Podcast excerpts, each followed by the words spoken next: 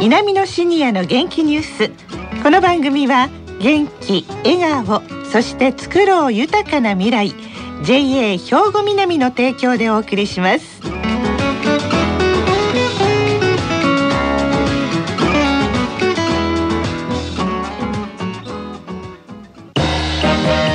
皆様の元気生活を応援する JA 兵庫南。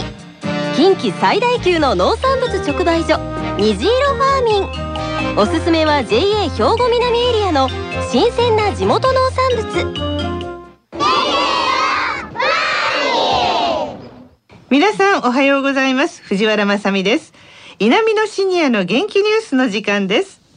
この番組は兵庫県の高齢者大学稲美野学園の元気なシニアの皆さんが気になったニュースや話題を取材しラジオを聴きの皆さんにお伝えいたします。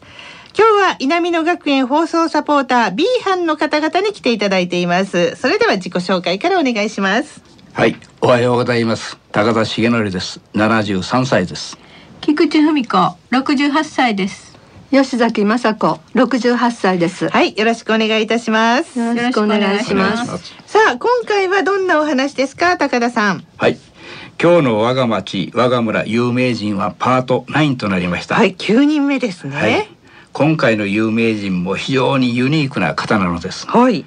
えー、自分の趣味が高じてとうとう大きなものの制作に取り掛かっておられる方なんです。趣味から大きなものにという。はい。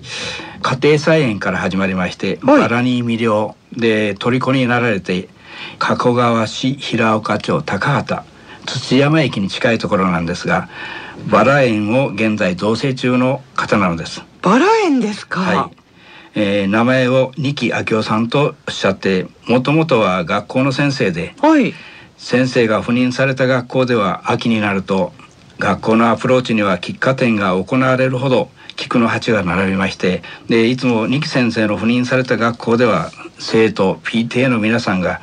喫茶店を楽しみにしているという非常に有名な先生なんです。はい、お花を作ることが大好きな方みたいなんですけれども、でもこの喫茶店は菊ですよね。バラっていうのはいつぐらいからなんですか、吉崎さん？はい、あの昨年からバラ園作りを始められたそうで、はい、私たちは造園中のところを取材させていただきました、うん、造園中にもかかわらずバラのつるは綺麗に伸びていたし新芽もいぶいていてガーデンいっぱいに咲く満開のバラが待ち遠しい状態でした。バラ園にはログハウスもあって、うん、私たちが取材に伺った時には奥様の学生時代のお友達がバラ園完成を待ちきれずに何人か来られてました。はいそうでしたね。そして一番最初に私たちを迎えてくれたのは士官遊下という大きな釣り看板でしたはい。これバラの名前ではなく大きな看板。だからなんか意味があるんですね。士官遊芸。これ士官というのは口書いて点々ただという字ですね。で竹冠の冠。そして遊芸なんですけれどもあの士官というのは禅のね言葉の中に出てくるただひたすらという意味ですよね、はい。はい、で遊芸、どんな字書くんですか？そうですね。遊芸は遊ぶ花と書きますが、はい、このバラ園でひたすら座禅を組んだ時の境地のように花と遊ぶという意味を込めて書かれたそうです。ああ、じゃあこのバラ園自体のお名前がそうなんですね。はい。で、高田光院さんの書の中に出てくる言葉だそうですよ。取材当日は春の日だまり、心地よい春風、空にはひばりがさえずり、最高の日和でした。はい。そのバラ園で奥様が出されたコーヒーをいただきながらの取材お聞きください、はい、手がけて1年とちょっとぐらいでまだあの十分には出来上がっていませんけれどもあの今はもうバラに夢中になって5月のバラの祭典に向けて頑張っているところですけどもまあもともとやっぱり園芸的なものが好きで、えー、大学出て最初学校の先生になった時にたまたま校長先生がバラの好きな方があって、まあ、その人のからバラ園の清掃とか管理せ言うて言われたのが最初の接点やったかなと思います。だけど途中からもうシンピジウムにものすごく凝りましてね、まあ、洋蘭いろいろありますけれども神秘の魅力に、えー、取りつかれて約20年ぐらいもう夢中に、えー、神秘ジウム栽培温室作って、えー、やったんですけども家がちょっと転居するいうことでシンビジウムとの縁を切るようなことになってしまったんですが、まあ、その後あのバラも洋蘭もあのそんなに関心もなくまた年齢的にも40から50言うたら学校でも大変な時ですので、えー、まあ園芸とはあまり縁がなかったんですけども今バラに夢中になっているいうのはたまたま加古川のバラ協会の会長さんが家内と同級生で少しえー、美しいバラをもらったりしてちょっとずつまたバラとの接点が出てきましてね。昨年の5月に過去はウェルネスであのバラの展示会そこへ、えー、夫婦揃って、まあ、展覧会見に行ったんです。そして加古川バラ協会にも入れてもらってそれからですねバラに夢中になりだしてね。で仲間の中にはあの家で綺麗なつるバラやらもう木立製のハイブリッドのバラを育てておられる方があって一度寄せてもらったらもうあまりの素晴らしさとそれに感動しましてねもう完全にあの取りつかれたような状態になって我が家もああいうふうなものを作ってみたいなということで夢中にまあバラのいろいろ世界で有名なバラを集めて、まあ、現在に至ったとこなんです。いや本当にあの一人の鳴き声がピピピピって入ってましたけれどもねえ、なんかすごい素敵なところですよね。それにバラというと、もう本当に優雅なお花ですから、綺麗なお花を見ると虜になるという二木先生の気持ちすごいよくわかるような気がします。これちょっと広さとかもね聞いてきてくださってるんでお聞きください。広さはだいたい300坪ぐらいありますのでね。80株ぐらいのバラが今植わっています。丸1年経ったものとまだ34か月とか。で、まあ、将来的にはもう100株超えるぐらいになるかと思いますけれども。3年ほどすると少しあのいいのができるかなと思うんですけど、まあ、1年目でやっとつるバラも上までこう登ってきて、えー、この5月が本当楽しみなんです。5月に加古川のバラ協会主催の展示会もありますのでねぜひまあ皆さんも一度ウェルネスの方行っていただいてバラの美しさに感動していただけたらなとは思っておるんですけれども花の女王と言われているバラですのでねやっぱり今本当に毎日夢中で5月楽しみにして日々送っているところです。え、三百坪もあるんですか、吉崎さん？はい、そうなんです。三百坪のバラ園を造成中ですが、一つ一つのバラにブルーのペンキでバラの名前がローマ字で書かれていました。あそうですよね。このバラの名前についても伺ってくださいました。はい、バラはやはりあの名札いうんか名前を取ってしまうと、まあ、値打ちがなくなるといった変な言い方ですけれどもあのこれが大事なんですよね。どういう品種のバラなのか、うん、もう1万からの種類がバラはあるようですから。非常にこの大事なんですね、うん、花だけじゃなくて名札見るのもあの楽しいかなと思って、えそれぞれ手書きで白いペンキ塗って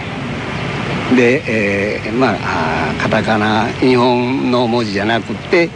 えー、横文字であの書きました。ピースって書いてありますけれどもそれはどういう意味なんでしょうか？と、ピースはねあのもうご存知の方多いと思うんですけども平和という意味なんですが第二次世界大戦が終わった1945年にもう二度と戦争を起こさない平和な世界にしよういうことでその年にできた花なんですよね。で名前をピースというふうにつけた非常に意義のある花の名前なんですね。ラブって書いてありますけれどこれって奥様にラブなんでしょうか？あもう恥ずかしくて言えませんけども特別まあそういう意味でもないんですが、うん、私が加古川バラ会にあの入会した年にやはりバラの苗をいただけるんですよね。でその時に「どんなあの花がいいですか?」と言われた時にですね「ラブ」というのを選んだんです。まあ、奥様どうこういうのはこじつけになるかもしれませんけどもで一緒に行かないと入会したその時の花なんですよ。バラって考えたらすごいですよね。花の中でこんな個人的に名前持ってる花って少ないですもんね、菊池さん。そうですね。うん、足元にはね、バラの名前があり、はい、その名前を見ていろいろ想像すると、バラが咲いていない時でも散策が楽しくなりそうです。名前の力ってすごいですね。そうでしょ。えー、私もバラ園が完成した時。花が満開になった時を想像しながら二木先生の話を伺ってとっても楽しくなっていました。はい。二木先生も本当に楽しそうにお話をされていました。うん本当にバラがお好きなんですね。でまたラブっていうバラの名前いいじゃないですか。ねえ、きっと奥様と一緒にね、愛を語りながらバラ園を作ってらっしゃるんでしょうね。そうですね。それでもう一つの看板と言いますか、はい、香ると習うと書いて訓授と読みます。うん、士官遊下と同じで高田光院さんのお言葉だそうです。無意識に学ぶこと、会話もしたことがない人からも学ぶことはある。という意味らしいですよ。このお言葉からもバラ園を造成する二木先生の意気込みが伝わってきました。はい。誰もがみんな先生まるで稲美野学園インターネットクラブと一緒です。ああインターネットクラブそうなんですか？そうなんです。教え合ってるわけですね。生徒が教えてるんです。ああなるほどね、はい、だから自分の知識を惜しみなく相手に与えるという、はい訓授とか士官とかこうちょっとね難しい感じなんですけれどもでもそれが手書きの看板で空間に置いてあるっていうのはそれだけでなんかね落ち着きますよね。はい平岡町の高畑地区のですね、はい、有名な憩いの場所になると私は思います。はい。まあバラが咲き出すのは5月なんですけれども、私としてはあの自分個人で楽しむというそういうことじゃなくて、できたら皆さんのこうバラでも見に行こう花見に行こうかという憩いの場にでもねなればと思ってねあの言うんですけれども美しいまあ花を見てまた加古川のあの今年のバラ展いうのがウェルネスで5月の12日13日同日と開催されますので、まあ、ぜひあの時間があれば一度見に行っていただいてもしあらやってみようかなと思われる方があれば入会していただければそれきっかけにその仲間が増えたらなと。はいね。バラがつなぐ縁って素敵ですよね。え東関木町にある加古川ウェルネスパークでは今日と明日加古川バラ店がそして JR 土山駅近くです。平岡町高畑にあるバラ園もきっと今綺麗なバラが咲き揃っていることでしょうね。ぜひ皆さんもお出かけください。皆様の元気生活を応援する JA 兵庫南近畿最大級の農産物直売所虹色ファーミン。おすすめは JA 兵庫南エリアの新鮮な地元農産物。さあこの後は兵庫ラジオカレッジの時間です。このままラジオ関西をお聞きください。南のシニアの元気ニュース。この番組は元気笑顔そして作ろう豊かな未来 JA 兵庫南の提供でお送りしました。